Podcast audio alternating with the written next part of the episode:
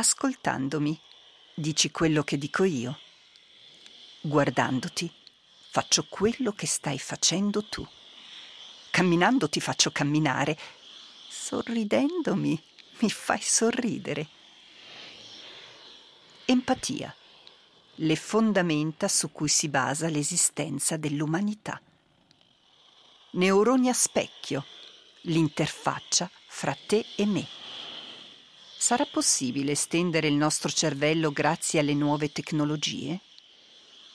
Quali sono e quali saranno le possibilità di espanderne le capacità o di intervenire per curarlo? È possibile pensare al cervello come sistema di interfaccia fra cognizione, intelligenza, conscio e computing?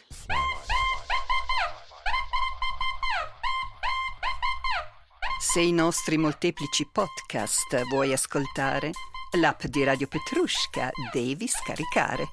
Con la trilogia sulla creazione del mondo, con Radio Petrushka questi temi tratti a fondo. Interviste a scienziati di fama mondiale sulle origini del tutto, fuorché il banale. Siamo arrivati alla terza serie, Io, la generazione dell'anima umana, Sette puntate per tutti, anche per te che sei vegana. Neuroni a specchio e empatia. E così sia. Nel magnifico contesto della Darsenal Parco Ciani, i presenti stipati battono le mani per salutare Marcus Zoner e il professor Luciano Fadiga, professore ordinario di fisiologia umana presso l'Università di Ferrara e direttore di un centro di ricerca dell'Istituto Italiano di Tecnologia. Tutti immobili e attenti. Pronti? Partenza via! Luciano Fadiga un grande nome, soprattutto anche in una ricerca che a noi, a me personalmente, ma anche a noi come teatranti interessa tantissimo. Il teatro, come tutta l'arte, come tutta la società umana esistente come la conosciamo oggi, non sarebbe possibile se non ci fosse un fenomeno nella testa, nel nostro cervello, un, una parte dei neuroni che sono i neuroni a specchio. Tu sei eh, uno dei ricercatori che hanno scoperto questo fenomeno. È vero che sei stato tu a inventare quel nome? Sì, per ridere. No, scherzando, cioè è vero, è vero, è vero, è vero. Io andai a fare il dottorato a Parma nel 1989 mi trovai in un mondo bellissimo, devo dire la verità, arrivare in quell'istituto. Io sono riconoscente, sarò riconoscente sempre a Giacomo Rizzolatti, al clima che aveva creato eh, di libertà, di, di, interesse, insomma. Ed eravamo questo gruppo di giovani di allora, eh, c'era Leonardo Fogassi, Giuseppe Di Pellegrino, Vittorio Gallese, io, e stavamo studiando come il cervello controlla la mano cioè, in altri termini, noi non cercavamo i neuroni specchio, avevamo come risultato su cui basarci un'osservazione che era stata fatta qualche anno prima proprio dal gruppo di Giacomo Rizzolatti, sorprendente dal mio punto di vista, cioè neuroni, cellule nervose della corteccia della scimmia che controllavano i movimenti della mano, che comandavano i movimenti della mano. Quando io dico comandavano vuol dire che se noi li stimoliamo elettricamente si muove la mano, eh? proprio neuroni motori. Ecco, questi neuroni, stessi, lo stesso neurone comandava un movimento della mano, per esempio, per chiudere l'indice e il pollice a pinza, ma rispondevano anche quando la scimmia guardava un oggetto afferrabile piccolo. Lo stesso neurone. E questa cosa per me che ero un neolaureato in medicina, che aveva studiato il cervello come un sistema formato da aree diverse, no? le aree visive, le aree uditive, le aree sensitive, le aree motorie, l'idea di un neurone motorio che si attivava anche quando io guardavo, la scimmia, ma anche noi, insomma, quando guardiamo qualcosa di afferrabile, cioè che nella, la coesistenza nello stesso neurone delle due cose per me fu una illuminazione. Allora, in altre parole, c'è un neurone, una parte che spara quando io muovo la mano per prendere qualcosa. Certo. Se lo traduci in, in suono, eh, giusto? Però anche se io, io voglio, faccio con la penna, eh? Devo fare il suono? No, sì, fallo. Trrr. Mm-hmm. Trrr. Sì. Però anche se tu mi mostri la penna, mostrami la penna. Trrr. Ed è nello stesso punto. Lo stesso neurone, la stessa cellula. stavamo studiando queste cose qui. E allora, studiando queste cose qui, che secondo me erano già, già fin troppo interessanti, un giorno, perché lui vuole che io racconti la storia dei neuroni specchio, ma facciamo in fretta a raccontare la storia dei neuroni specchio, vi dico subito che se ci fossero state le norme della comunità europea, le norme CE, non avevamo mai scoperto i neuroni specchio, perché noi mangiavamo in laboratorio, fumavamo in laboratorio, cose orribili. E allora un giorno, eh, durante la pausa pranzo, una mezz'ora così, ci siamo dimenticati acceso l'amplificatore audio che ci faceva sentire la scarica dei neuroni. E quello lì, la scimmia era seduta sulla sua sedia, ma ci guardava, non ci guardavano. Le scimmie sono animali particolari, eh? ci pensano che noi siamo i più grandi cretini. Le, la scimmia non crede, dicono che le scimmie non imitano, ma non perché non sono capaci, perché non credono a quello che facciamo noi, semplicemente per questo. Non ne vedono l'utilità. Non non... La scimmia stava sulla sua sedia lì così. Adesso qui la vulgata cambia, c'è chi dice che Fogassi leccasse il gelato, io non mi ricordo se mangiava un panino con la fontina valdostana, non mi ricordo più. Fatto sta che a un certo punto io do un morso al panino e sentiamo brrr, allora, ci voltiamo a guardare la scimmia, la scimmia era ferma lì così. Eh, proviamo ancora, no? Brrr. E lì, allora si dice che quella che gli inglesi chiamano serendipity, no? La scoperta fatta per, per caso, però insomma bisogna anche capire dove si è. Dove è il problema, dove il fatto. È, sì. è, una, è, è una, fortuna che richiede eh, insomma, delle teste un po' preparate, no? Perché sennò uno dice brr, brr, brr, poi alle 8 finisce di lavorare e va a casa, invece no, e qui c'è qualcosa di interessante. Tra l'altro Rizzolatti non c'era in quei giorni, non mi ricordo dove era andato all'estero da qualche parte. Noi filmiamo subito con una, un videoregistratore, i filmati originali qui non ve li posso far vedere, sono delle cose di altri tempi ormai, la qualità pessima, eh, filmiamo subito e poi ne troviamo anche degli altri, quindi c'era, non so, eh, io mi mettevo di fronte alla scimmia, prendevo la penna, quindi la scimmia mi guardava un po' così, prrr, quando lo facevo io. Poi davo alla scimmia da prendere e quando lo faceva lei, prrr, la stessa identica cosa. Cioè lo stesso neurone. Se invece io prendevo la bottiglia, niente. Cioè in altri termini esisteva una specificità, quindi una corrispondenza di specificità tra il lato motorio e il lato visivo. Filmiamo diversi neuroni, torna Rizzolatti, mi ricordo Ah, noi tutti contenti, no? Come i bambini. Eh, Dobbiamo fare vedere dei video, dobbiamo fare vedere. Guardiamo i video. Lui ne guarda uno, dice, ma sì, dice, un neurone non fa primavera, in italiano non abbiamo questo detto, non so se anche in Canton Ticino c'è lo stesso proverbio. Eh? Ne facciamo vedere un secondo, terzo, basta, tre.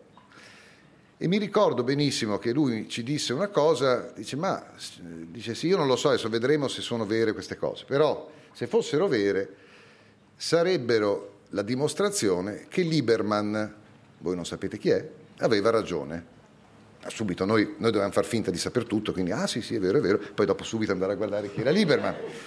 E Alvin Lieberman era un, uno scienziato americano che lavorava nei laboratori Haskins, laboratori dove studiano il linguaggio, la comunicazione. E negli anni 50 eh, ci fu una, un bando Sto parlando troppo? No, sì, controllo devi, solo il registratore, va devi, benissimo. Mi devi fermare, eh, io posso parlare, raccontare. Racconta, racconta.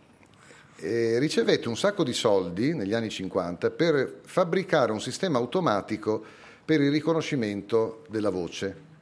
Cioè noi adesso abbiamo i telefonini, no? l'iPhone per esempio ha Siri, tu parli, dici vorrei una pizza, eh, e dice dove vuoi la pizza? E qual è il problema che si trovò di fronte Lieberman? Eh beh, lui cosa dice? Beh, vabbè, d'accordo, prendiamo la parola palla, detta da me, detta da lui, detta da voi, del pubblico, e andiamo a capire che cosa hanno in comune questi suoni, no? Per creare un sistema che poi riconosce la parola palla e la traduce in una cosa scritta. Ricevette un sacco di soldi, è vero che i computer di allora avevano una memoria che era di qualche kilobyte, eh? adesso abbiamo i gigabyte, quindi un milione di volte di più. Eh? Fatto sta che lui capisce che la parola palla detta da me detta da Marcus, detta dalla signora, detta, eh, è così diversa ogni volta che è impossibile trovare delle invarianti acustiche. E allora Lieberman formula una teoria che fu contestatissima perché era rivoluzionaria e la scienza è conservativa invece, e questo è anche un bene perché altrimenti ogni volta andremo in direzioni, e dice quello che viene trasmesso quando io dico palla non è il suono palla, o meglio, il suono palla veicola nelle vostre orecchie e nel vostro cervello il movimento della mia bocca che l'ha prodotto, palla. E l'invariante è lì, mamma, mamma, mamma. Questa cosa qua è uguale per tutti. Quindi i neuroni specchio, da un aspetta, certo punto di vista, aspetta, li aveva già intuiti. Uh, questo significa che um, io dico la parola palla e non è l'ascoltare veramente, ma dicendola la faccio dire anche alla signora. Esattamente, esattamente. Par- il suono palla evoca una rappresentazione motoria nel cervello di chi ascolta. E la dice anche lei, anche se non la ad alta voce. Non, sì, non sa di dirla. Sì, sì, non sa di dirla. Ma, no? nel ecco. cervello, sì. Quindi, e lì cominciò la storia, poi siamo messi a studiare questi neuroni specchio, ne abbiamo trovati tanti, abbiamo pubblicato i lavori, eccetera, eccetera. Eh, quindi questa è la storia dell'inizio. Eh, ma il punto chiave è proprio questo, cioè aver trovato dei neuroni, un neurone che si attiva quando io faccio una cosa e quando vedo fare un altro fare la stessa cosa. E qui mi fermo, nel senso, tutto il resto è interpretazione. Questo è un dato scientifico, tutto il resto è interpretazione e bisogna stare attenti perché poi molti altri colleghi hanno cominciato a raccontare un sacco di storie. Io del, del gruppo sono il più integralista, eh? sono l'ISIS del, del neuroni specchio. Ognuno deve parlare delle cose che, nel nostro lavoro almeno, delle cose che scopre, che dimostra e che sa, se no ci mettiamo a fare del dilettantismo. E allora i neuroni specchio sono importanti perché dimostrano che per capire, o meglio identificare quello che fanno gli altri, perché capire già un contenuto mentalistico, noi usiamo le nostre stesse rappresentazioni motorie. Dimostrazione, un bellissimo lavoro fatto dal gruppo di Rizzolatti quando io ero già andato a Ferrara, in cui eh, insegnano a una scimmia a prendere degli oggetti usando delle pinze. Eh, avete presente le pinze per eh, les escargots? per le, eh. Sono delle pinze che vanno al contrario, per aprirle bisogna chiudere la mano, vi ricordate, no? sono fatte incrociate, no? e per chiuderle bisogna lasciare.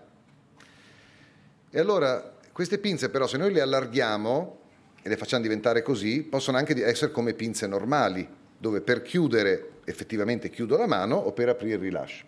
Allora insegnano a una scimmia a usare queste pinze sia in versione eh, corretta sia in versione invece aperta e dimostrano che i neuroni motori, attenzione, motori, non specchio ancora, non si attivano, non rispondono al movimento della mano, chiudere o aprire, ma al movimento della pinza, cioè in altri termini a quello che è l'obiettivo ah, dell'azione. Quello che fa la pinza è il contrario. Esatto, quando era al contrario, quando si chiudeva, cioè altri, il cervello della scimmia, in questo studio, si rappresenta l'obiettivo dell'azione, non il movimento. Il movimento può essere lo stesso movimento per grattarsi o per raccogliere qualcosa, no? Ecco, dimostrano anche che pian piano nel cervello cominciano ad apparire dei neuroni specchio nuovi, che sono quelli che si attivano quando la scimmia vede un altro usare quella pinza lì, che prima non esistevano. Quindi i nostri neuroni specchio dipendono dalla nostra esperienza motoria. Sono la nostra biblioteca di azioni cioè di obiettivi. Questi neuroni a specchio sono l'interfaccia con Sono uno te, strumento, sono uno strumento, esatto che poi viene interpretato, usato certo, dal resto del cervello. È ovvio. Il cervello è Vabbè, ovvio, ovvio. Eh, c'è anche gente che, anche, anche gente che dice sì, i neuroni spe- di specchio sono talmente intelligenti che ci fanno, cioè ci sono sì, tutti i colori a dire, che si, a dire queste cose poi si fa mangiare chi scrive poi i libri che criticano i neuroni specchio, giustamente, no? perché se uno comincia a esagerare la gente si stanca e comincia a contestare. Allora bisogna essere, come dicevo prima, secondo me, attaccati all'evidenza sperimentale, perché qui parliamo di ricerca, non parliamo di filosofia. Poi, poi, va benissimo anche fare la filosofia, ma non è il mio lavoro, io parlo delle cose che so.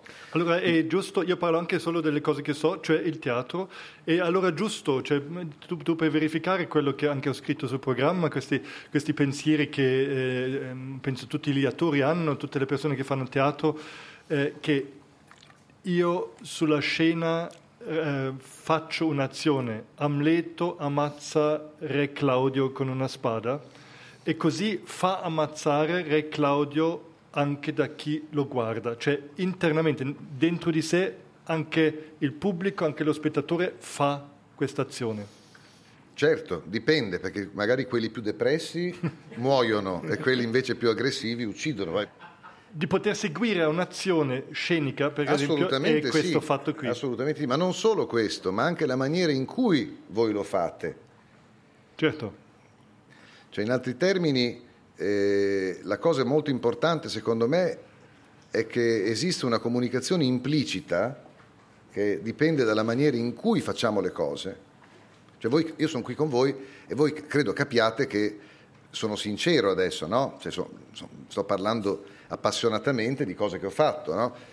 A volte si ha un'impressione diversa, magari un'impressione che uno faccia un po' il furbo, oppure un altro invece che magari è più modesto, magari non lo so. Seduce cioè, un po'. Tut- o seduttivo. Cioè tutti questi messaggi che passano continuamente sono comunicazione implicita. E la comunicazione implicita è fondamentale. Credo che nel teatro sia quello che fa la differenza tra un grande attore e un, eh, noi diciamo un cane. Sì. Non so se voi dite sì, sì, no, sì, so cosa vuol dire ma non, non, non ne conosco. Ascolta, eh, ci sono appunto comunicazione implicita, ci sono anche tante comunicazioni appunto che noi in teatro lo, abbiamo questa esperienza, siamo in scena, sappiamo che il nostro partner deve pa- passare di dietro, noi parliamo poi di cose come contatto, anche se non lo vediamo, parliamo di energia, anche se eh, non è forse misurabile, però noi sappiamo cosa intendiamo perché comunque abbiamo un contatto con qualcuno che entra da questa porta, certo. esce da questa porta, noi facciamo tutta un'altra cosa, ma sappiamo, sentiamo che lo fa. Eh, non sono cose allora solo illusioni nostre. No, no, no, no, no. no. D'altra parte voglio dire, far teatro vuol dire anche tecnica. Sì, sì.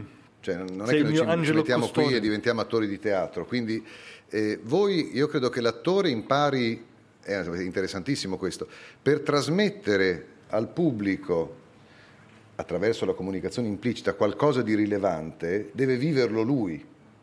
Sì. Eh? Per esempio, eh, gli, i grandi attori sono capaci veramente di vivere le emozioni collegate al ruolo che in quel momento stanno interpretando.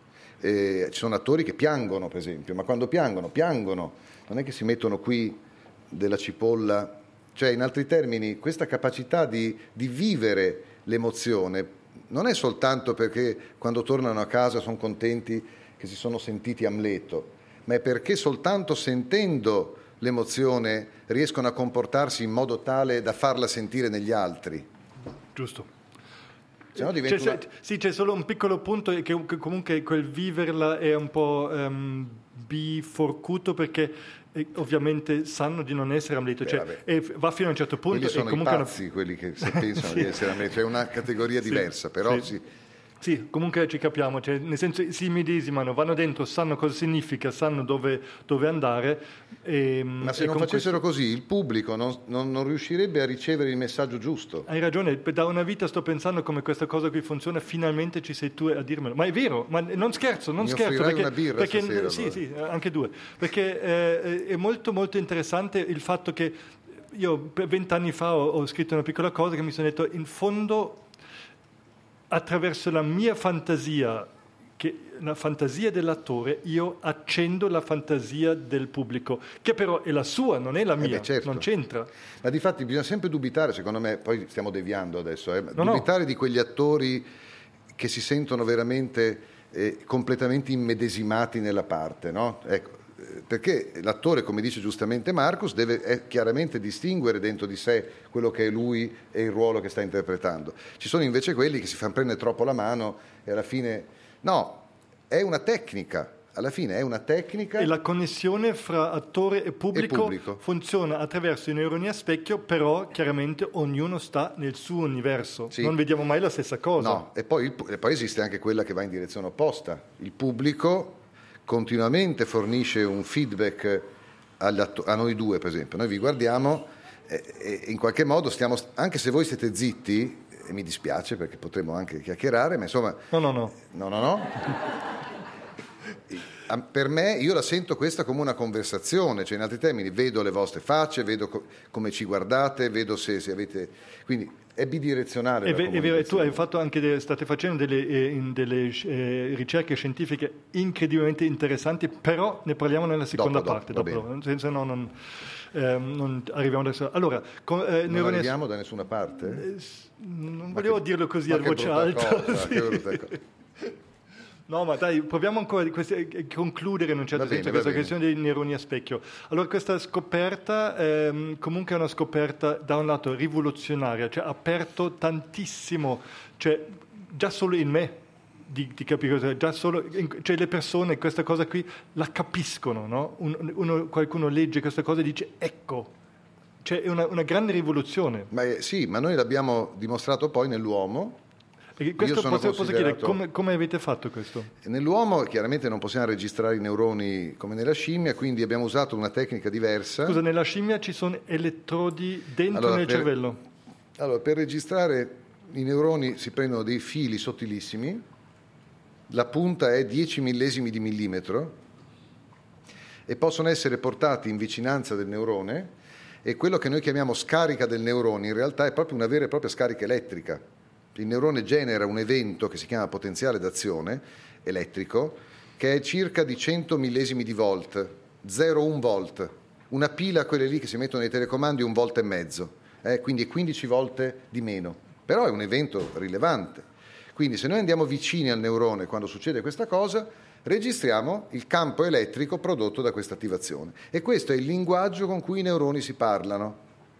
Perché è così importante? Adesso magari io divago, ma sono un medico, un neurofisiologo, a me piace questa, questa parte. Eh, perché è così importante che io sottolinei questo? Perché quello è l'unico modo con cui i neuroni possono parlarsi a distanza. Questo è potenziale d'azione, è l'unica cosa che può essere trasmessa lungo i nervi a distanza. Quindi quello lì è l'evento rilevante nel cervello. Puoi ancora dirmi questa cosa qui perché abbiamo già parlato anche dei neuroni nelle altre serate, però questa comunicazione fra i neuroni come avviene veramente? Sono scariche elettriche, come dici sì, tu, sì. Eh, ma come vengono trasmessi? A che distanza? Nel senso sono vicini o No, no, no, possono essere anche molto distanti. No, no, peggio, peggio, non so, neuroni della corteccia motoria, quelli che muovono la mano, per esempio, hanno un prolungamento che arriva a 30 centimetri. Neuroni che comandano la gamba hanno un prolungamento che arriva a 80 centimetri, cioè il filo che esce dal neurone va giù, arriva nel midollo spinale e produce un'eccitazione nei neuroni motori del midollo spinale, quindi è una comunicazione a, a lunga distanza. E come fa Ah, e sono dedicati, nel senso che ognuno, ognuno, certo. ogni neurone sa esattamente ecco, dove deve sparare. No, no, non sa niente il neurone. No, no, ma, ma ha una direzione... Già, già cominciamo ad andare per, per la strada che, sbagliata. Che, no, è, no. che è programmato in una direzione non precisa. Non è programmato, lui è collegato fisicamente con gli altri neuroni. Hardwired. Mm? Ah, assolutamente mm. hardwired. Ok.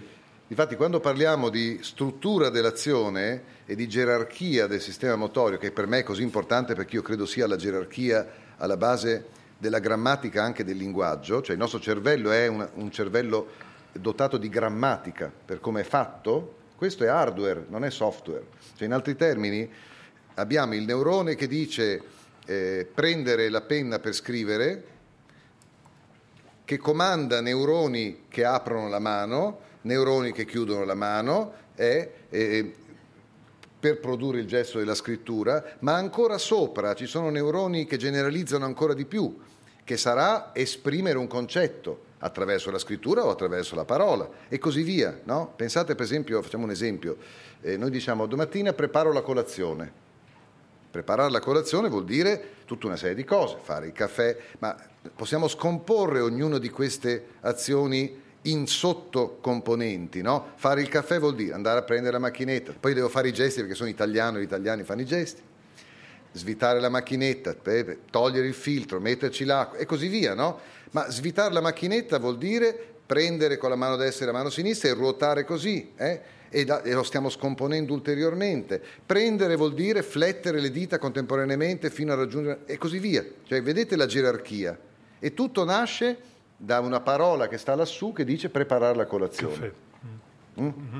Quindi il cervello è hardwired ed è grammatico, sintattico. Per questo è che è così interessante. E difatti i neuroni specchio ne troviamo vari, con vari gradi di specificità. Neuroni che rispondono a questo, ma soltanto quando, per esempio, l'animale, dopo torniamo a come li abbiamo trovati nell'uomo, eh, perché mi interessa quella parte lì, per, soltanto quando l'animale, per esempio, deve recuperare un pezzo di mela da un pianetto, no? fa così, ma non se si gratta.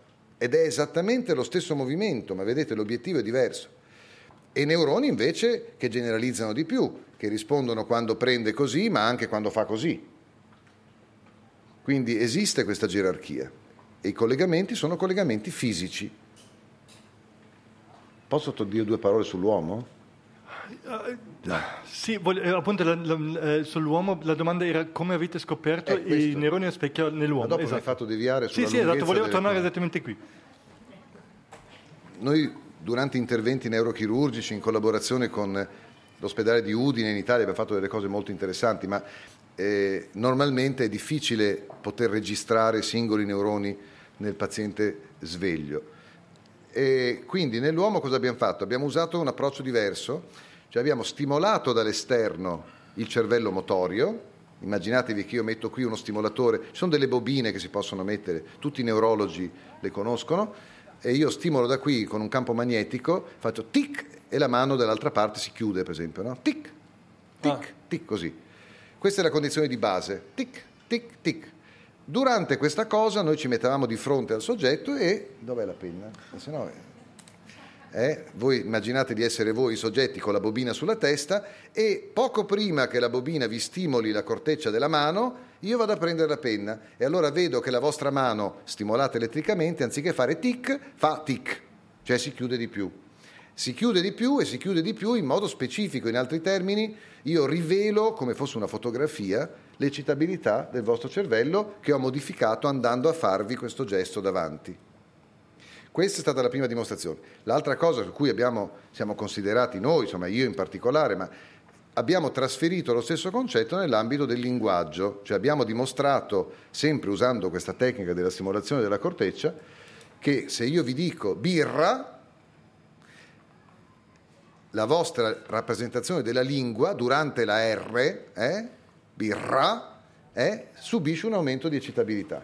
Se io dico baffo, no, perché se io dico f, la lingua se ne sta sul pavimento della bocca. Quindi, in altri termini, abbiamo dimostrato nel dominio della parola lo stesso identico fenomeno che era stato dimostrato con le azioni della mano. E da lì si apre poi un mondo. Però volevo dire una cosa, se mi permetti. Questi neuroni specchio, io dico sempre quando mi invitano a parlarne, sono dal punto di vista concettuale, secondo me, sono esattamente uguali a quelli che rispondono, che sono diversi, quando io prendo e quando vedo un oggetto afferrabile. Ma il punto chiave non è tanto il fatto che rispondano all'azione di un altro, è il fatto che nello stesso neurone ci sia una risposta visiva e una risposta motoria. Perché questo impone la concezione di, un, di una cosa nuova.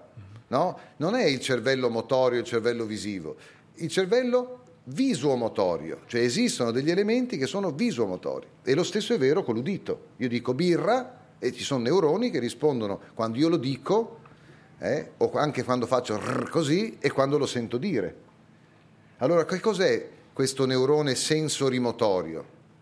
Che senso ha un neurone che fa una gran confusione? Scusa, tu hai detto visomotorio. Visuomotorio. Visuomotorio. Sì. Allora, um, il fatto che tu dici birra e io vedo la birra, Beh, è diverso. È diverso. No, no, è un altro discorso, però è diverso da quello che stavo dicendo io. Mm. Io parlavo a un livello più basso di rappresentazione proprio della R. Ah, ho capito. Eh? Sì, sì. Eh, quello che dici tu è un'altra cosa. Quello che dici tu è molto interessante perché io sono convinto che questa bottiglia eh, non viene analizzata dal cervello soltanto in base alla sua apparenza visiva. Questa, questa bottiglia dentro di sé ha il concetto di certamente forma, idea del contenuto, idea di come la mia mano la può prendere, temperatura. Eh, temperatura, consapevolezza del fatto che la posso aprire e tutte queste cose, in, parola, bottiglia, tutte queste cose insieme stanno in questo oggetto. E una rappresentazione può evocare tutte le altre. Beh, d'altra parte la psicanalisi, se non sbaglio a Zurigo Jung fondò la società di psicanalisi, Jung, il famoso allievo di Freud che alla fine si ribellò fu ripudiato da Freud. Il concetto di fondo, se chi di voi se lo, lo ricorda, Freud cominciò con le associazioni libere, cioè per capire la patologia no? eh, al paziente cominciava con una parola, bottiglia, e lui doveva semplicemente generare un'altra parola che in qualche modo poteva, associava e attraverso questo percorso, secondo Freud, si poteva esplorare e io lo trovo estremamente intelligente, nonostante i neurofisiologi in genere non vadano d'accordo con gli psicanalisti, Freud è stato un, un genio, quindi per, soprattutto per i suoi tempi. Ecco, l'idea che un concetto è composto da tante componenti e una di queste componenti è la componente motoria, è come noi interagiamo con quell'oggetto. Questo è fondamentale. Vi state annoiando un po'? Un po' no? Poi non fa niente. L'importante è che... Mi hanno pagato per entrare? Poco, poco. allora, ascolta. Io no, eh, io non sono pagato. È vero, no, ma è vero, eh, forse non è mai stato, eh, stato espresso questo, ma gli scienziati che vengono qua non eh, ricevono nessun gage. No, mi porti a cena dopo. Assolutamente, eh, poi anche per notare e ti paghiamo l'uscita dalla, dal garage. Sì? Va bene. cioè lo fa la città, non, non, io, ma comunque siamo chiaramente lì, lavoriamo con la città di Lugano, ma eh, vale la pena di dire di questa, questa cosa qui che appunto anche Luciano Fadiga è venuto perché ci teneva, perché, Certo. perché voleva venire, ma non c'è veramente una remunerazione. Ma vale per tutti, cioè... eh, No, ma non è grazie, tutta la nostra vita è così, per lui e per me è uguale, cioè voglio dire, io i miei compagni di università che fanno infatti i dentisti, li vedo girare con la Porsche, quindi io la remunerazione l'ho dimenticata ancora prima di cominciare, poi non credo che tu sia molto ricco, no? anche tu, o sì? Molto, ma più Molto, dentro. Più dentro. Perché sono le cose che contano, sai? Sono le cose che contano. Lo dicevamo prima, le cose che contano sono quelle che non si possono comprare. Assolutamente, sì. E purtroppo, signori miei, è così. Discorsi lunghi e difficili anche questi, ma ascolta, guardiamo ancora, ehm, facciamo un secondo passo, che ehm, diciamo che appunto i neuroni di- eh, a specchio, inter- tu vuoi ancora aggiungere qualcosa a questi? Perché per me è una tematica enorme, io una volta vengo per una settimana a Ferrara e parliamo solo di questo, però eh, per adesso direi... Possiamo anche andare in un altro posto a parlare. Ferrara, zanzare, nebbia, caldo. Stiamo, eh, ci troviamo da un'altra Sce- parte. scegli tu, arriva Va da, qualsiasi parte. Ehm, allora, sai che io so andare in Baccavilla? Non ci credo. Sì, sì, sì, sì, molto bravo anche. Ascolta, allora, eh, neuroni a specchio, chiudiamolo qua, però eh, neuroni a specchio comunque sono, eh, diciamo, un'interfaccia fra, eh, Sì. fra te e me, fra persone, mi permettono di capire, di seguire, di... di, eh, di, ehm, Mi sì, permettono di interpretare in- quello che fanno gli altri Esatto. sulla base del mio repertorio motorio. Esatto, del mio repertorio motorio, esatto. Sì, della mia esperienza motoria. Esatto. Va bene. Allora, guardiamo ancora, facciamo un passo in più di interfacce, perché qui anche ci muoviamo di più, un po' nelle tue ricerche anche più attuali. Nel senso, ehm, cosa è, eh, come si potrebbe eh, creare delle interfacce del cervello a dei macchinari, a dei robot, a dei computer. C'è la possibilità di eh, attaccare un computer che per me fa i calcoli. Come, come è questa, la fattibilità o la ricerca? Tu cosa stai cercando? Allora, questo è un argomento complicato, nel senso che qui si comincia a parlare della interazione tra scienza e tecnologia. E negli ultimi anni sono stati spesi molti soldi in giro per il mondo per, poss- per la- studiare la possibilità di creare delle interfacce cervello-computer, per esempio. no?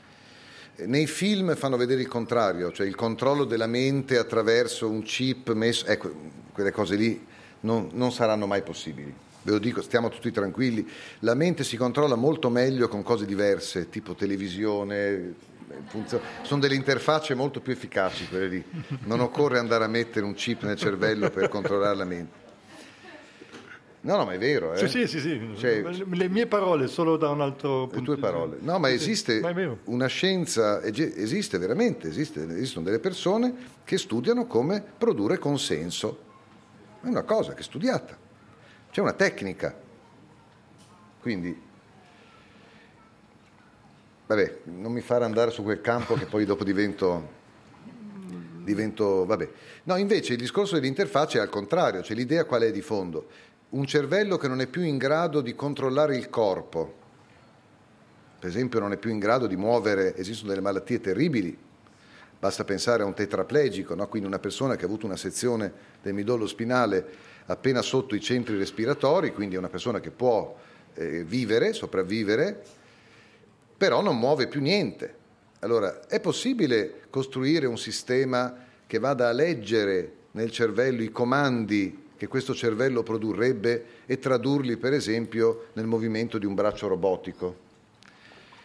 Allora, gli Stati Uniti soprattutto hanno investito molto su questo, ma recentemente in Italia è stato creato, dieci anni fa, è stato creato un istituto importante che è l'Istituto Italiano di Tecnologia, che ha avuto grossi finanziamenti da parte del, del governo.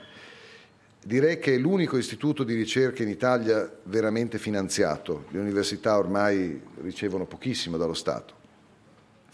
E una delle tematiche che abbiamo cominciato a studiare lì era proprio queste interfacce e abbiamo continuato, tanto che a Ferrara abbiamo creato, grazie all'Istituto di Tecnologia, un centro finanziato dall'Istituto di Tecnologia per lo studio proprio anche di queste interfacce, perché sono una, un campo interessantissimo, un campo dove si può veramente usare la tecnologia al servizio della ricerca medica. Il nostro centro si chiama di neurofisiologia traslazionale, cioè neurofisiologia che ha un occhio orientato verso la clinica. Allora, giorno, lo stato dell'arte oggi è che effettivamente è possibile impiantare un, uh, una matrice di elettrodi nella corteccia motoria e tradurre questi segnali, per esempio, in un movimento di un braccio robotico.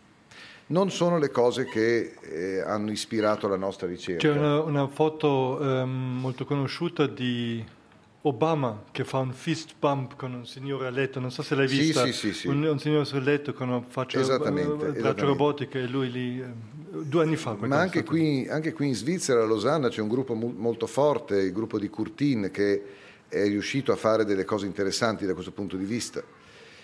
E io di fronte a questa possibilità, cioè di quella di usare una tecnologia avanzata per cominciare a studiare queste interfacce, eh, ho preferito indirizzare la ricerca di nuovo sulla comunicazione. Cioè, mi sono detto, ma se io fossi completamente paralizzato, bloccato in un letto, senza possibilità di muovermi, cosa vorrei avere? E personalmente preferisco poter avere un sistema per comunicare con gli altri senza metterci dieci minuti. Esistono già dei sistemi eh, per comunicare. Pazienti con la sclerosi laterale amiotrofica, per esempio, eh, usano dei sistemi per una sorta di tastiera eh, di fronte a loro, riescono addirittura a usare dei ritmi cerebrali, quindi senza impiantare niente nel cervello, e riescono a dire, scrivere delle frasi semplici. Ci mettono dieci minuti a scrivere domani torno in Italia, perché la tecnica che si usa è quella della bisezione progressiva, cioè in altri termini, la, immaginatevi la tastiera di un computer, io voglio dire A, e allora devo prima dire che scelgo la metà sinistra, poi mi viene illuminato la, la, la parte di sinistra divisa in un basso e alto, scelgo l'alto e poi la parte di là e poi quella lì, alla fine arrivo a identificare la A. Quindi è una cosa faticosissima. Io vorrei avere un sistema che mi permetta di comunicare velocemente. E perché non un sistema che ti dà da bere o ti... Eh... Perché se io riesco a comunicare, telefono a te e dico portami la Coca-Cola. hai capito? E siccome tu sei una persona gentile, Vengo. sono sicuro che me la porti. Ti sicuro. Invece, se io posso prendere la Coca-Cola col braccio robotico, se ho voglia di aranciata, sono finito, perché se lì ho solo la Coca-Cola. Quindi, ma non è questo il discorso vero. Il discorso vero è quello che io credo che quello che ci fa essere umani è la possibilità di esprimere la creatività, il pensiero, poter scrivere una lettera, poter scrivere una poesia, no? Questo io voglio avere. Poter scrivere non ne posso più, tra l'altro c'è un fenomeno misterioso, è stato studiato, eh? la maggior parte di questi pazienti completamente paralizzati, per esempio con sclerosi laterale amiotrofica, eh, riescono facilmente per esempio a dire sì o no. Eh, ci sono delle tecniche particolari, a volte hanno un po' di mobilità degli occhi, a volte eh, una tecnica per esempio che si usa è quella di dire pensa al limone o pensa al latte e cambia l'acidità della saliva e allora questi, a questi pazienti, quando viene chiesto di valutare la loro qualità di vita, attraverso dei questionari, quelli che si usano nelle persone come noi, incredibilmente hanno uno score che è uguale a quello delle persone, tra virgolette, normali. Cioè il cervello ha una capacità di adattamento impressionante. Soltanto una minima parte desidererebbe morire. Una minima parte. Quindi, visto che insomma lo stato dell'umore è quello, perché non permettergli di scrivere una poesia? Allora noi ci siamo indirizzati verso la parte comunicativa, l'idea di avere un sistema che riesca a leggere dal cervello, per esempio, i fonemi elementari, cioè quelle che noi chiamiamo lettere dell'alfabeto. E allora dirò B, U, O, N, A, S, E, R, A. C'è chi lavora, per esempio, cercando di trovare le parole, ma io non ci credo, impossibile, ci si metterà. Invece io credo che le 24 lettere dell'alfabeto siano possibili. D'altra parte, se ci pensate, è un metodo di compressione straordinario i nostri cervelli, migliaia di anni fa, hanno inventato un sistema per comprimere la complessità motoria, no? Io dico B, è una cosa complicatissima, e diventa un simbolo. E tutti lo condividiamo, abbiamo la fortuna di condividerlo tutti, quindi esiste già la chiave comunicativa. Basta che io legga la B qui e, e tutti capiscono che volevo dire B. Quindi noi ci siamo indirizzati. E per fare questo c'è tutto un lavoro eh, di tecnologia, perché bisogna per esempio essere molto selettivi quando si registra. Bisogna... E appunto posso chiederti Dimmi. tecnicamente come funzionerebbe? Cioè, come, come cioè, si entra? Prova un po' a dire cosa, Beh, cosa bisognerebbe fare. Noi abbiamo per esempio elaborato un sistema che legge dalla superficie della corteccia cerebrale quindi no, chiaramente non dall'esterno come si fa con l'elettroencefalogramma perché non c'è abbastanza selettività, ma appoggiando una rete di elettrodi molto molto vicini, mezzo millimetro l'uno dall'altro, si riescono a discriminare questi comandi motori. Quindi appoggiato sulla corteccia è chiaro che bisogna lavorare su tutta una serie di problemi, la compatibilità a lungo termine, per esempio. Il primo, il cervello reagisce ai corpi estranei, tutto il corpo. Eh, basta pensare quando ci rimane una spina in un dito, si forma un granuloma, no? Quindi, quindi gli impianti intracorticali si sa già che durano sei mesi. Tutte quelle cose che si vedono alla televisione di questi che muovono il braccio robotico, io vi dico la verità, ho anche qualche dubbio di tipo etico, perché chi lo fa sa che durerà sei mesi. Invece sulla superficie questo è un po' più facile, questo è un problema. L'altra cosa da risolvere è l'amplificazione del segnale e il rumore. E quindi lì, per rumore esempio, nel senso fruscio. È, è, sì, il rumore elettrico, le interferenze. Basta pensare a quando uno accende un telefonino e lo mette vicino a un microfono. No? Quindi lì c'è tutto un ambito tecnologico su cui si sta lavorando, eh, dei colleghi bravissimi, Fabio Biscarini per esempio è un chimico eh, che sta cercando di produrre dei transistor, degli amplificatori organici direttamente lì, a contatto col cervello, eh, e devo dire che io credo che si possano avere delle grandi novità. Quindi da una parte le interfacce, e io, a me interessano quelle per la comunicazione. Un altro aspetto che io ritengo nel futuro possa effettivamente, e ci sono già degli studi che l'hanno dimostrato, possa avere grande sviluppo è il trattamento di cervelli eh, che hanno sofferto di una lesione, un ictus per esempio. Spesso qual è il problema? Il problema è che vengono disconnesse delle aree cerebrali che invece si parlavano. Questa disconnessione provoca un gran macello. E si parlavano come? Ma per esempio le cortecce visive che sicuramente mandano segnali alle cortecce motorie che fanno rispondere il neurone motorio quando io vedo la bottiglia. Eh, questa è una connessione, noi diciamo parieto frontale, dal parietale al frontale. Se c'è una disconnessione di questi circuiti, il cervello non riesce più a mettere i pezzi insieme e io credo che in un futuro la ricerca potrà permettere di riconnettere, di ricollegare aree cerebrali che vengono disconnesse da una lesione, con dei miglioramenti dei, dei, miglioramenti perché il cervello è molto furbo e quindi se la corteccia motoria riceve segnali che hanno un senso, immediatamente li organizza, si organizza e li organizza. La plasticità del cervello è straordinaria, ma anche quello degli adulti, eh, non soltanto quello dei bambini. Si sa per esempio che negli amputati, cioè se voi mi tagliate questo dito, il territorio che prima controllava questo dito viene conquistato dalle dita vicine che assumono magari una maggiore sensibilità. Quindi il cervello ha dei meccanismi di plasticità e di compenso incredibili. E quindi credo Però questo... nonostante ci sono spesso, o sentiamo spesso di danni irrevoc- eh, ah, no, no, irrevocabili. Questo, certo. cioè... Sono irreversibili, irreversibili. danni, mm. certo. Mm. Difatti il dito, se me lo tagli non ce l'ho più dopo. della mano, ma nel cervello dico un ictus comunque rimane, rimane sì, ancora per, un grande problema. Certo, però anche quello lì è un grande mistero perché ci sono a volte lesioni piccolissime eh, eh, di centri sottocorticali che provocano delle tragedie e lesioni molto più estese invece corticali che danno danni moderati. Quindi non c'è una relazione massa di cervello danneggiato, gravità del disturbo, assolutamente no. Professor Luciano Fadiga, chi è? Cosa fai? Cosa hai fatto? Chi sei? Come sei nato? Dove sei nato? E cosa farai? Dove sono nato? No, ma non mi importa niente dove sono nato. Sono nato a Bologna, la città della mortadella e dei tortellini e dell'università. La più antica università d'Europa.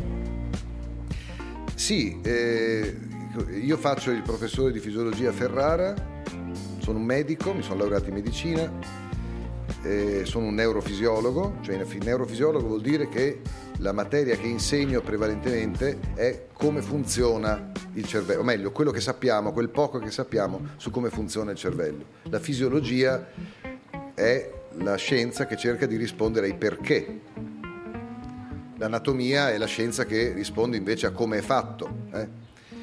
Mi sono laureato in medicina a Bologna e, e poi subito dopo, finita la, la, l'università, andai a Parma, come vi raccontavo, a fare il dottorato e poi lì via sono diventato professore prima a Parma, poi anzi a Ferrara, perché lì c'era una cattedra e sono rimasto lì.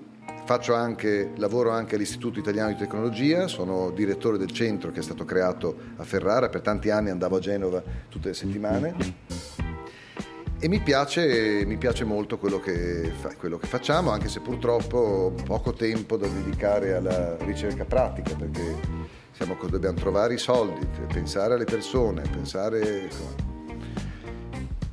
Io credo molto, credo che sia una, una parte importante mia, del mio approccio alla ricerca il fatto di essere un medico, cioè eh, fin dall'inizio ho sempre pensato in termini di possibilità applicative.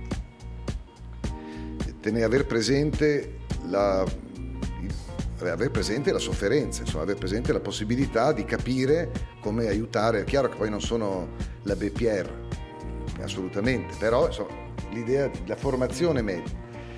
Esiste anche un altro aspetto che io credo sia importante, eh? scusate che devo tossire perché sennò qua la radio petrusca.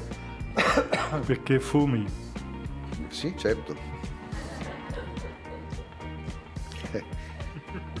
Homo est faber fortune sue, dicevano i latini. Ma la, un aspetto interessante secondo me è anche l'aspetto umanistico della medicina. La medicina non è soltanto tecnologia, noi siamo sempre più spinti verso l'idea dell'applicazione pratica, delle, della tecnologia, della cosa utile. La medicina ha degli aspetti di umanesimo importanti e che io credo eh, vadano coltivati, in, più in generale. E quindi cosa faccio? Faccio queste cose qui. Mi piace molto, per esempio, anche studiare la relazione tra le cose che vi ho raccontato e l'espressione artistica. Quello magari ne parliamo dopo, in particolare la comunicazione nell'ambito dell'espressione artistica, per esempio nella, nell'esecuzione musicale. Fermo, fermo, fermo, parliamo dopo. Dopo ne parliamo. Poi che cosa devo dire io di, di me? Basta. Non mi piace parlare molto di me. Quel che vuoi. Basta. Basta. Mi piace la barca a vela ma però poco tempo, vado via tre settimane d'estate, basta, si fa. Delle volte quando sono in barcavela ho l'impressione che la vita vera sia quella e che il resto sia tutto quello che serve. Perché uno pensa, no? Cambia completamente i ritmi del tempo, per andare da lì a lì ci si mette dieci volte di più di quello che ci si mette normalmente, quindi... e non ci si annoia mai, un mistero, no? È come quando guardare il fuoco del camino, uno può stare lì ore e non si annoia, ma sono i misteri della, dell'animo umano. Il cervello. Però questo aspetto umanistico e l'aspetto medico fa sì che per esempio io sia molto preoccupato da alcuni fenomeni a cui assisto. E da una parte questa esagerazione della, dell'utilità. La scienza deve essere libera, deve, se no non produce niente. Dall'altra per esempio queste forme di animalismo esasperati che secondo me rappresentano una fragilità capisco, eh, a livello individuale io rispetto profondamente chi sceglie, che ne so, di essere vegetariano, di, ognuno è libero di fare quello che vuole. Eh, mi preoccupa un po' di più eh, la frangia che sta al bordo e che rischia a volte di essere violenta.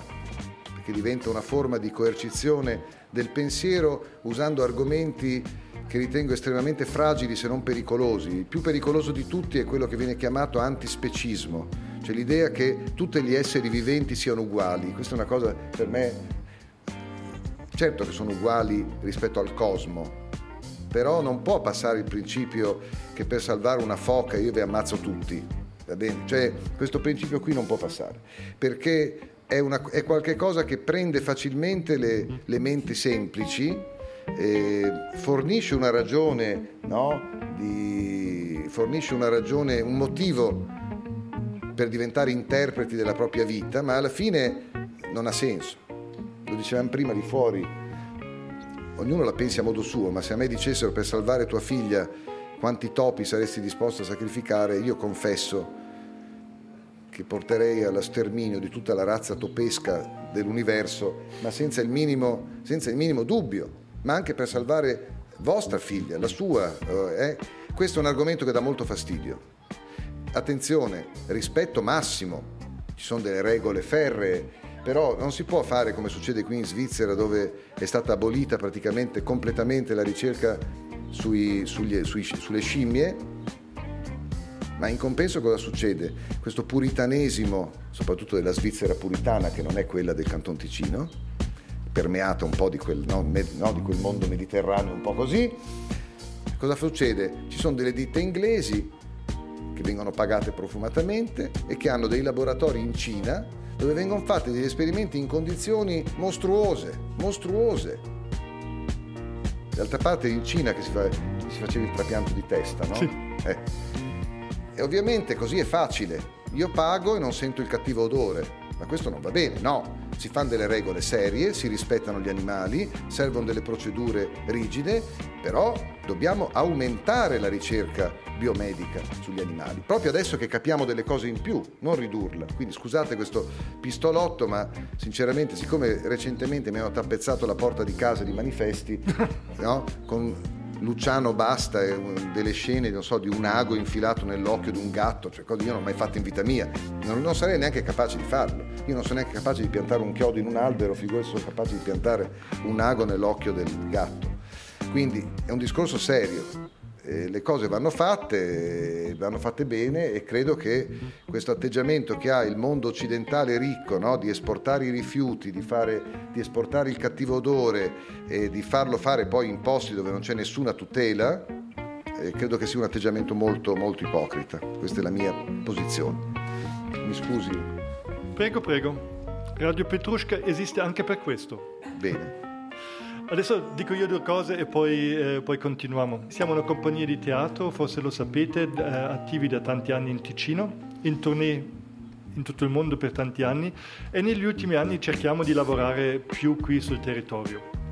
E, um, Radio Petrushka è una, un progetto eh, artistico della nostra compagnia è una radio che non si può ascoltare in diretta un, il sistema della radio è il podcasting, non saprete cos'è. Per esempio questi incontri vengono registrati e poi c'è una post-produzione abbastanza intensa e dopo vengono pubblicate. Cioè tagliate tutto quello che non va bene che dico io?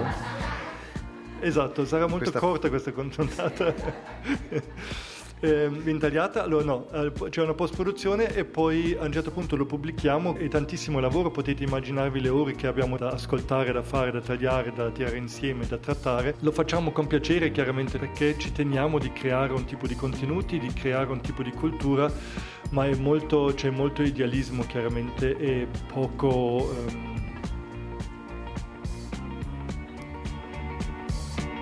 tedesco, inglese, francese? No, poco ehm, tanto riscontro, eh, no, chiaramente ci sono pochi soldi che entrano per tutto quanto, è una cosa grandissima nel senso di, di lavoro, di, di, di, cose, tanto lo facciamo perché lo vogliamo fare, perché è bello, bellissimo per me di studiare tutte queste cose, questi incontri fantastico, chiaramente c'è però una gran parte che facciamo per, per gioia e per regalo. Allora questa è la radio, l'idea della radio appunto è di, eh, creare contenuti interessanti, in, eh, contenuti liberi li, eh, e contenuti profondi, culturali.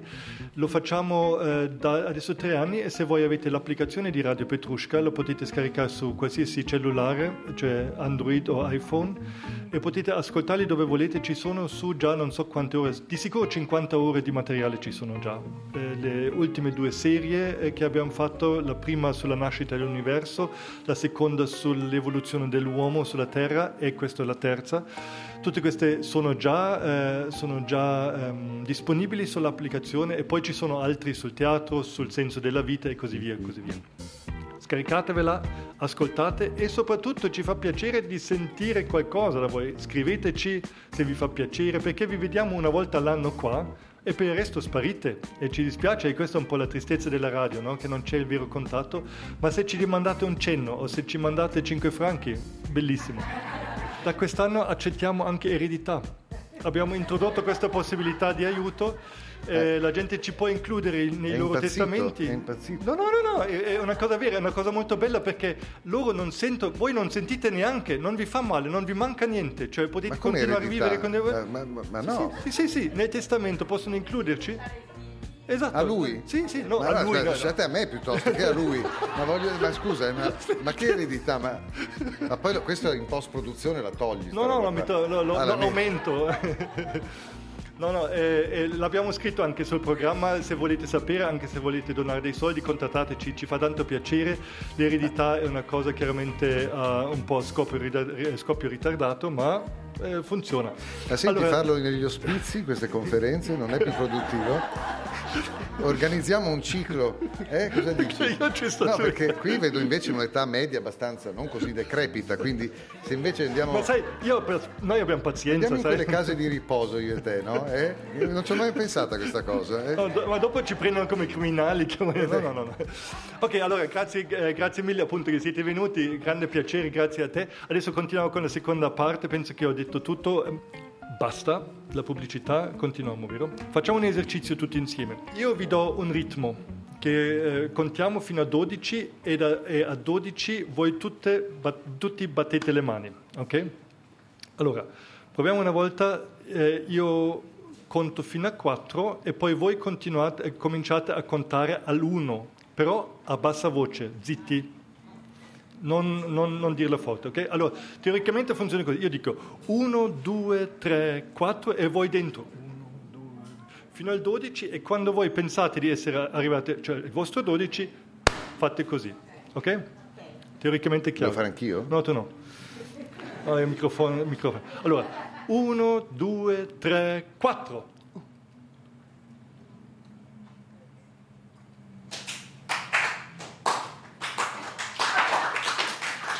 Eh, Una specie di applauso. ok, allora, ehm, cosa posso succede? proporre una correzione? Assolutamente. Adesso lo facciamo diverso. Sì. Adesso, io non neanche, guardate, neanche vi do il ritmo. Ah. Io dico via e voi anziché contare come fa lui, voi contate dicendo dentro di voi fino a 5, secondo 1, secondo 2, secondo 3, secondo 4, secondo 5 e poi battete le mani. Pronti? Via. Molto meglio, hai visto? Sapete perché? Molto meglio. Prima sembrava la sagra di... Perché contando secondo uno, secondo voi usate una routine motoria, difatti in effetti contare anche internamente non si riesce mai ad ad andare più veloci di quello che lo si farebbe dicendolo.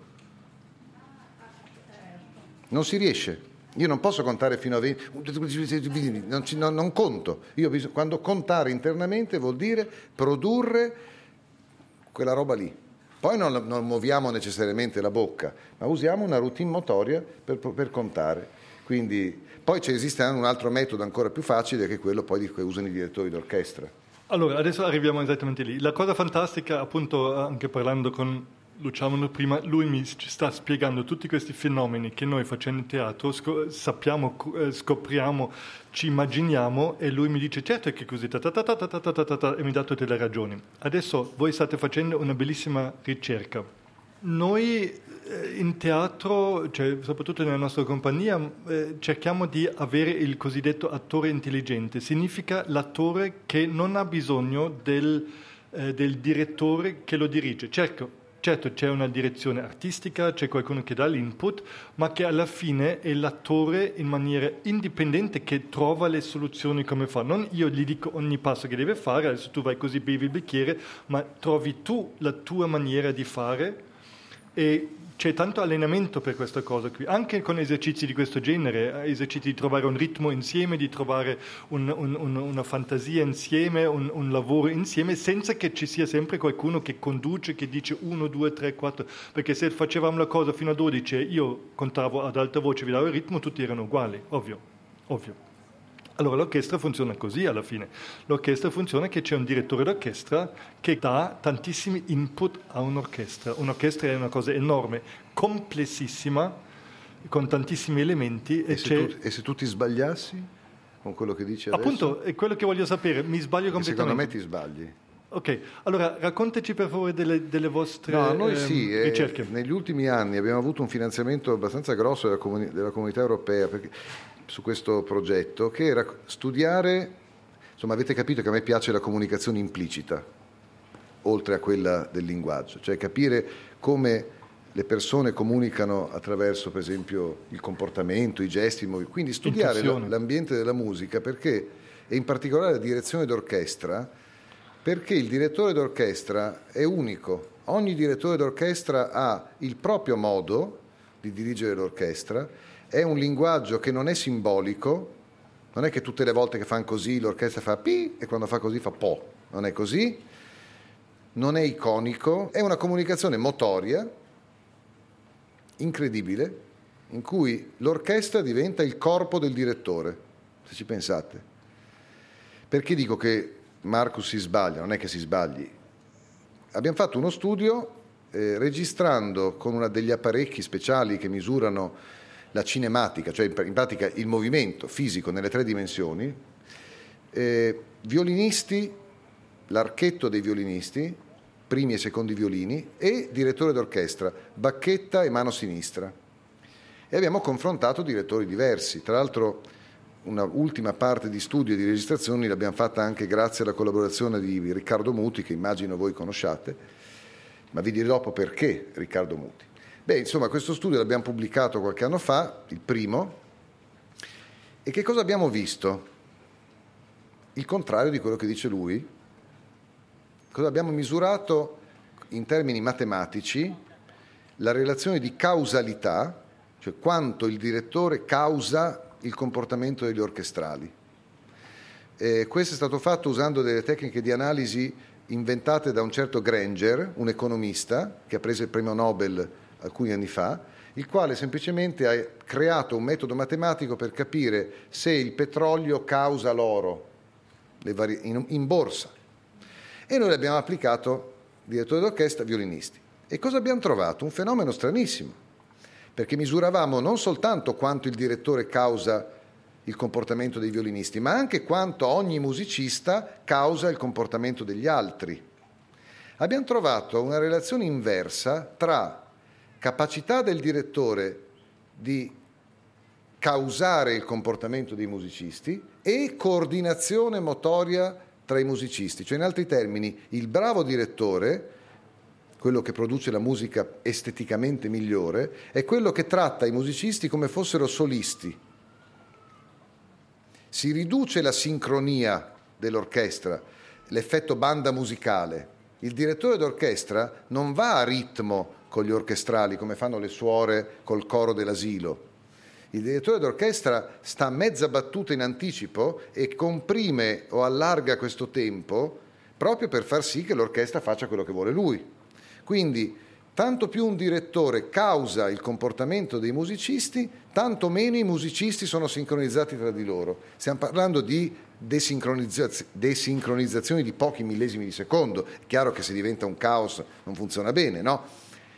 E Riccardo Muti perché? Perché quando io ebbi occasione di parlare con lui di queste cose, lui dice ma questo è quello che io ho sempre pensato tutta la vita. Cioè il bravo direttore è come se avesse davanti a sé un gruppo di solisti, come se avesse davanti a sé le dita della mano che possono lavorare in modo indipendente ma che vengono coordinate grazie all'azione del direttore. E quindi abbiamo continuato questi studi e recentemente stiamo andando avanti studiando proprio il flusso della comunicazione tra il direttore e gli orchestrali e più recentemente, io spero che magari un, fra qualche anno vi verrò a raccontare questo, abbiamo anche studiato la comunicazione dell'orchestra col pubblico stiamo registrando. Aspetta, esempio... fermo ancora perché um, questo è estremamente interessante, ma ancora un, una tematica per, per, un momento più dopo. Voglio, voglio anche chiedere, cosa su, avete anche misurato cosa succede se togli il direttore? Certo, e cosa succede? una tragedia. Suonano come la banda. Attenzione, è meglio togliere il direttore e lasciare l'orchestra suonare da sola piuttosto che prendere un orchestrale che non sa fare il direttore e dire vieni qui e fai tu il direttore. Lì è la tragedia, anche se lo faccio io, eh, ovviamente. E, attenzione, le grandi orchestre, le grandi or- i Berliner Philharmoniker o i Wiener, questi suonano benissimo anche senza direttore, perché ormai hanno un loro codice, e però quando arriva un bravo direttore, cioè partono da qui e arrivano qui, quegli altri partono da qui e, insomma, e arrivano lì.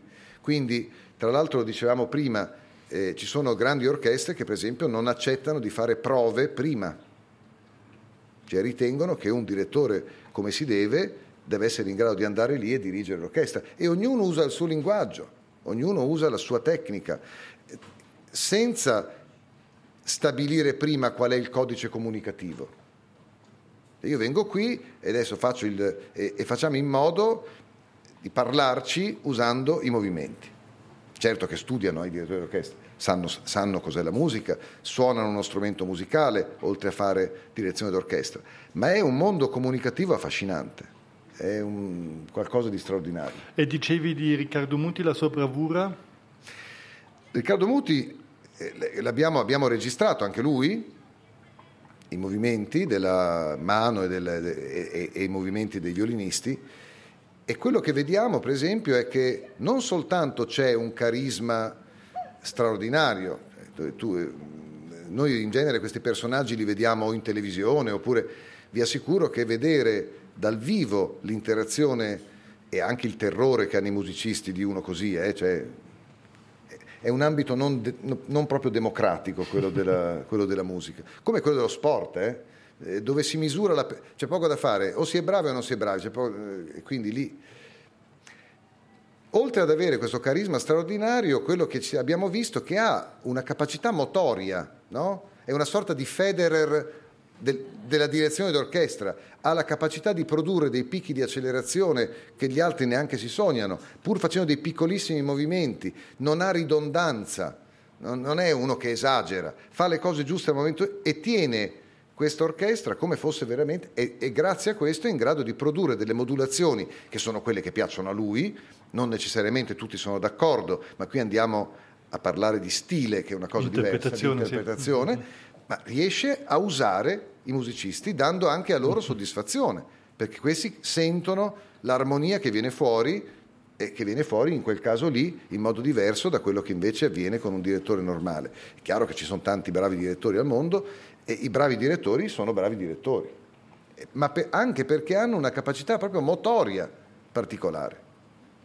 E questa è la cosa che io non mi aspettavo. Facendo, adesso non entro nei dettagli, ma facendo degli studi di cross correlazione, quindi studi matematici, analisi matematiche tra la mano destra e la bacchetta, vengono fuori, sinistra scusate, la bacchetta, vengono fuori delle misure che non sono compatibili con quelle dei direttori normali. Cioè una specie di extraterrestre, per intenderci, dal punto di vista del comportamento motorio. E magari ci sono altri invece, io ricordo una volta che vidi eh, Abbado, morto da poco, Claudio Abbado, anche lui si muoveva pochissimo, ma dava proprio l'impressione di questa unità con l'orchestra. Quindi a noi interessa studiarlo dal nostro punto di vista, perché è un ambito di comunicazione dove non abbiamo il pasticcio della, del lessico. le parole sono un problema, perché le parole evocano un mondo, no?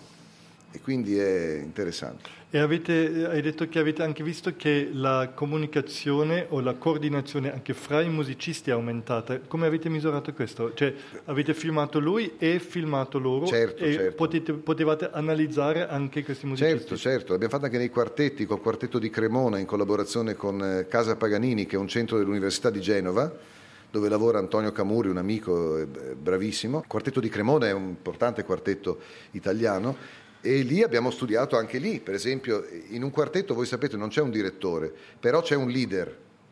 E questo essere leader si esprime implicitamente nei comportamenti. Quindi lì abbiamo misurato anche lì i movimenti delle, dell'archetto, delle dita e della testa.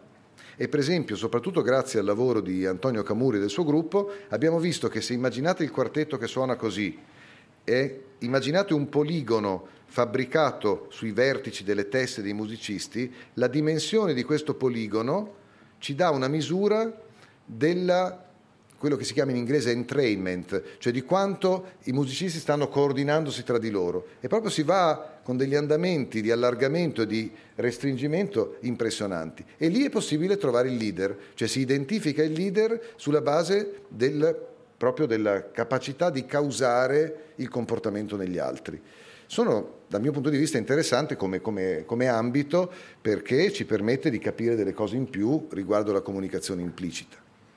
Dovremmo fare tutta una puntata, una serie di, di, di eventi sulla comunicazione implicita perché penso che è un mondo enorme. Beh, che... ma dovrei farvi anche vedere delle cose, sentire delle cose. Qui non riesco a imitare come prima con i neuroni, non riesco a imitare Riccardo Muti ecco, col, con la bocca. Va bene, ci pensiamo. Ci pensiamo. Ci pensiamo. Allora, fa- arriviamo ancora a questo punto incredibilmente incre- fantastico. Ma sarà, che... saranno distrutti loro, poveretti. Che frega. Allora, vediamo il, il, no, ascolta, l'ultimo punto che veramente mi interessa ancora tantissimo è quella, quella um, relazione pubblico eh, che ascolta o sente la musica. Hai detto che avete anche filmato il pubblico. Stiamo cercando di lavorare in quella direzione, sì, usiamo una termocamera sensibilissima, cioè una telecamera che misura la temperatura a distanza. E stiamo cercando di capire... Militare. Come, militarissima. 20, 0,002 gradi, una roba... E non dico la marca ovviamente, però no, non è italiana. E, e stiamo cercando di capire come varia la temperatura dell'avviso, del, della faccia, del, la temperatura della faccia è indicativa di, dello stato emozionale, no? Del, di, chi si vergogna diventa rosso, per intendere. Cioè caldo. Caldo. E, e quindi immaginatevi questo l'uditorio di, un, una platea di teatro mentre ascoltano il Don Giovanni di Mozart e abbiamo delle repliche, serate diverse della stessa opera o dello stesso concerto e la cosa sorprendente che stiamo vedendo è che l'andamento nel tempo delle temperature della faccia dei, del, del pubblico nelle serate diverse è assolutamente riproducibile. Ascolta, prima di parlare delle serate diverse, cioè tu fai ascoltare, fai diverse... ascolta, tu fai ascoltare un, uh, un'opera. Un, un, no, io vado a teatro, sì, no, mi nascondo esatto, là sopra e, e lo, il pubblico ascolta un'opera. Un'opera. un'opera. Tu filmi eh, le loro facce con una eh, eh, camera che filma il, il calore il calore registra il calore di ogni faccia. Sì. Sì? sì non riesco a identificare le persone. Chi sono, no? però vedi il certo, calore, esatto, certo. quello è importante. E tu durante lo spettacolo cosa vedi allora? Degli, delle fluttuazioni della temperatura della faccia che non dipendono dal condizionamento del teatro, ovviamente, eh, perché lì non si misura il calore a contatto, si misura l'energia elettromagnetica emessa eh, per quella determinata temperatura. Vediamo delle fluttuazioni che vanno su e giù eh? Queste... Solo che una serata sola non basta. No, no, chiaro, ma questo è poi il controllo. Ma dico, tu vedi delle fluttuazioni che vanno su e giù, in tutti uguale. No. Cioè vedi cose così. Allora, immaginati che sia un po' come i pixel di un display, no? Sì. Eh, non possiamo vedere anche perché la faccia è divisa in una parte di sopra e una parte di sotto, uno può essere un po' girato così. Sì. Io ti faccio un discorso globale. Sì, sì. So, è chiaro che non singolare, no? il prossimo il prossimo stadio, visti questi risultati, sarà quello di analizzare le varie parti della faccia in persone in modo molto più analitico. Allora, tu... Immaginati che siano i pixel di un, di un display. Sì. De, di colore diverso a seconda della temperatura. Sì. Mediamente questa cosa, la maggioranza delle persone si muove nello stesso modo con un andamento su e giù. Allora lì c'è l'aria da, da sto morendo, sto morendo, tutti questi qua caldi, caldi, no, caldi. No, freddi, freddi in genere. Quando Ti amo, ti amo, ti amo tutti i caldi. No, freddi, freddi. No, in genere, in genere le parti più coinvolgenti si associano a un raffreddamento della faccia. Cosa non mi racconti stasera? Perché? Ma fantastico, perché, perché questo pensi? Ah, non lo so. L'unica cosa che ti dico è che, ma è una follia però, questo dopo nella post-produzione, perché è speculazione pura, eh? Il raffreddamento è interessante perché se ci pensate quando una, ascoltiamo una musica che ci emoziona o qualcosa, ci viene la pelle d'oca, no? E la pelle d'oca è una reazione al freddo, non al caldo. Non dico niente di più, non lo so, siamo all'inizio di questa roba, però c'è qualcosa di strano. Non è soltanto piacere o non piacere. Cioè, voglio dire che io debba dire che a me personalmente l'inno d'Italia piace esteticamente, no. Fratelli d'Italia sedeste, cioè. però insomma ho fatto il militare, tu no, ma io ho fatto in polizia nel soccorso alpino, sciavo. E insomma qualcosa muove dentro perché è qualcosa che ci viene da una tradizione antica, oppure che ne so, il va pensiero di Verdi, no? E in genere la reazione che abbiamo è la pelle d'oca. Io non so perché, nessuno lo sa, ma non è un riscaldamento. Chiaro. Non lo so, questo è specul- non lo so. Sì. Io posso solo dire che l'andamento nel tempo è qualcosa di consistente con persone diverse, in serate diverse e che viaggia insieme alla musica. Allora tu vedi, ancora per capirlo bene, tu senti la musica e vedi che qui tutto diventa diciamo più giallo, Eh, nei più tuoi giallo, pixel, sì. quello, che, quello che vuoi, tutto diventa più giallo, più, più- poi Più più, blu, più rosso, sì, eh. e questa è un'unità, nel senso si può dire che in tutti gli spettatori succede circa la stessa cosa. Sì, si muovono grosso modo insieme, sì. Poi se vai a prendere il naso della signora, quello eh, non è No, detto. no, no, ma non è eh, quello, però- ma, ma di base vuol questo significa che l'effetto che l'opera fa è un effetto eh, collettivo, Sì, sì. non individuale, e per Sì. quello loro vanno a teatro con tutti gli altri. E, e per quello pagano il biglietto. Esatto, se no possono stare a casa stanno a casa se lo sentono lì. eh. No, beh, certo, certo. È un'esperienza collettiva, è un'esperienza collettiva. E in più, appunto adesso arriviamo alla seconda serata, in più tu puoi paragonare le serate e dire ah adesso arriva di nuovo il giallo come ieri nello stesso momento. Sì, ma senza poter paragonare le serate io non comincio neanche, capito? no, Se chiaro, io non chiaro. potessi dire, perché io devo se- vedere che è una cosa consistente, Chiaro. se no, vuol dire che ci siano delle fluttuazioni a caso, eh, è ovvio, Ovvio. che ci possono essere. Ovvio, no, sto solo Sì, decomponendo un certo. po' la, la cosa. No, ma guarda che loro hanno capito già da, da prima. Se- se- se- il motivo del fare le serate diverse, loro hanno già capito da 5 minuti. Facciamo anche noi due serate diverse e vediamo cosa dici domani. Allora, allora, ok, ma per, per me chiaramente questa è una, una grande rivelazione, cioè conferma chiaramente tante cose che anche noi conosciamo perché essendo sul palco tu senti che porti il pubblico eh, eh, Certo, nelle- nelle- certo. ne- laddove in un certo senso Certo. tu. Il pubblico non è sempre uguale, in Svizzera è diverso che in Italia. nel- Posso dirti molto- una cosa? Il pubblico non è sempre... Difatti, un fenomeno che in genere vediamo è che la prima repli- replica, la prima serata, si, si- si muove un po' meno delle altre. E guarda caso, in genere è la serata in cui ci sono gli abbonati. Cioè ci sono quelli... Politici, che- tutta questa gente che ci deve essere. che, ma un po' sì, un po' sì. Più vai avanti, più vengono gli appassionati. Adesso devo fare un confronto Loggione-Platea, voglio vedere, ma credo che verrebbero fuori delle cose interessanti. essere o non essere. Questo è Radio Petrusca.